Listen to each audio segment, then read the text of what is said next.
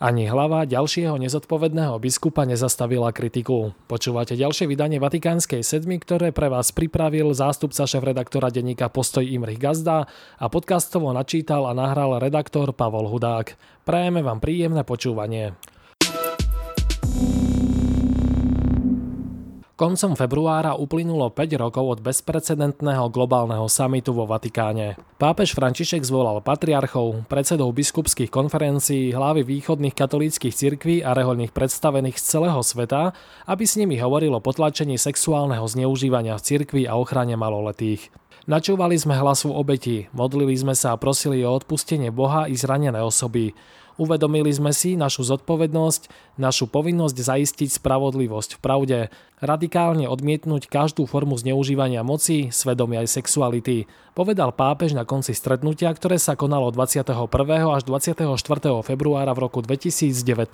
Chceme, aby všetky aktivity a priestory cirkvy boli vždy úplne bezpečné pre maloletých, aby sa prijali všetky možné opatrenia, aby sa podobné zločiny nezopakovali, aby sa cirkev opäť stala absolútne vierohodnou a spoľahlivou vo svojom poslaní služby a výchovy pre maličkých podľa Ježišovho učenia, dodal vtedy svätý Otec. Odpoveď na otázku, čo sa odvtedy zmenilo, však nie je podľa odborníkov príliš povzbudivá. Je priam symbolické, že práve v deň 5. výročia ukončenia spomenutého stretnutia Sveta stolica oznámila rezignáciu 71-ročného poľského arcibiskupa metropolitu Andrzeja Dženga. Apoštolská nunciatúra vo Varšave následne spresnila, že dôvodom jeho odstúpenia bolo porušenie predpisov dokumentu VOS Estis Lux Mundi, ktorý sankcionuje biskupov zanedbávajúcich svoje povinnosti pri riešení sexuálnych deliktov. Práve tieto opatrenia sú považované za najvýraznejší výsledok Vatikánskeho samitu.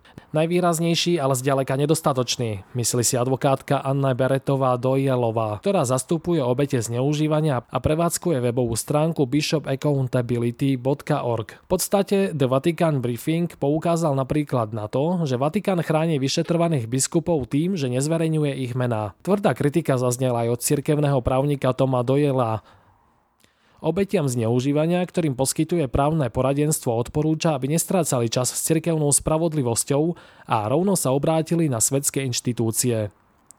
Uplynulých 5 rokov ukázalo, že napriek novým cirkevným zákonom o vyvodzovaní zodpovednosti voči biskupom a sľubom, že dôjde k zlepšeniu situácie, vnútorný právny systém katolíckej cirkvi a pastoračná reakcia na obete dosvedčujú neschopnosť vyrovnať sa s týmto problémom, napísala vatikánistka agentúry AP Nicole Winfieldová. Podľa nej ani po 5 rokoch Vatikán neponúkol prehľad alebo štatistiky počtu vyšetrovaných alebo sankcionovaných biskupov. Dokonca aj samotná pápežská komisia pre ochranu maloletých hovorí, že štrukturálne problémy vnútri systému poškodzujú obete a bránia základnej spravodlivosti. Toľko z citátu Windfieldovej. Jedným z týchto problémov je systémový konflikt záujmov, keďže v prípade vyšetrovaného kňaza je diecezný biskup jeho sudcom i duchovným otcom zároveň. Dôležitý pohľad ponúka aj jedna z členiek Pápežskej komisie pre ochranu maloletých. Emilie Rivetová Duvalová vyzvala, aby čo najväčší priestor dostávali priame obete zneužívania. Kto iný ako obeť, ktorá vyrozpráva svoj príbeh, sa môže dotknúť srdc ľudí a pomôcť im osvojiť si správne reflexie a postupy pri prevencii sexuálnych útokov na maloletých, Pýta sa Rivetová Duvalová. Jej slova už dávnejšie vypočul premonštrát Marek Drábe, ktorý na svojom YouTube kanáli pravidelne zverejňuje otvorené rozhovory so Slovenkou Katkou, obeťou zneužívania. Viac o práci a názoroch českého reholníka sa dozviete v rozhovore, ktorý s ním pred časom viedla kolegyňa Zuzana Hanusová, ktorý nájdete na našom webe. Vypočujte si v skratke aj ďalšie udalosti. Pápež František podstúpil lekárske vyšetrenie v nemocnici Gemelli. Pre pretrvávajúce prechladnutie musel obmedziť svoj pracovný program. Vojna Ruska proti Ukrajine je dôkazom existencie zla vo svete, vyhlásil konštantinopolský ekumenický patriarcha Bartolomej pri príležitosti druhého výročia invázie. Najstarším kardinálom na svete je Alexandre do Nascimento z Angolí. V piatok sa dožil 99 rokov. Takmer 30 kresťanov bolo zabitých alebo unesených počas uplynulých dní. Ku krvavým incidentom došlo v Burkine Faso, Etiópii aj na Haiti. Mafia útočí na talianských kňazov. Jednému naliali do kalicha bielidlo, druhému podhodili mŕtvú mačku. Slavnosť blahorečenia Vincentína Jana Havlíka sa uskutoční 31. augusta v Šaštíne.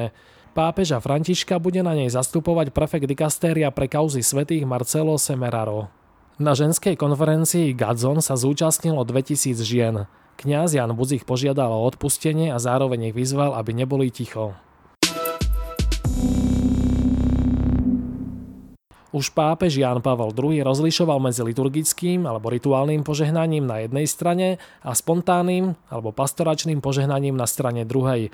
Napísal v kontexte pretrvávajúcich diskusí o dokumente Fiducia Supplicans edičný riaditeľ vatikánskych médií Andrá Tornieli. Pri svojom tvrdení sa odvoláva na inštrukciu Kongregácie pre náuku viery z roku 2000 venovanú modlitbám za uzdravenie, ktorú podpísal kardinál Jozef Ratzinger a schválil pápež Jan Pavol II. Okrem iného sa v nej píše, že modlitby za uzdravenie sa kvalifikujú ako liturgické, pokiaľ sú zaradené do liturgických kníh schválených kompetentnou cirkevnou autoritou, inak sú neliturgické.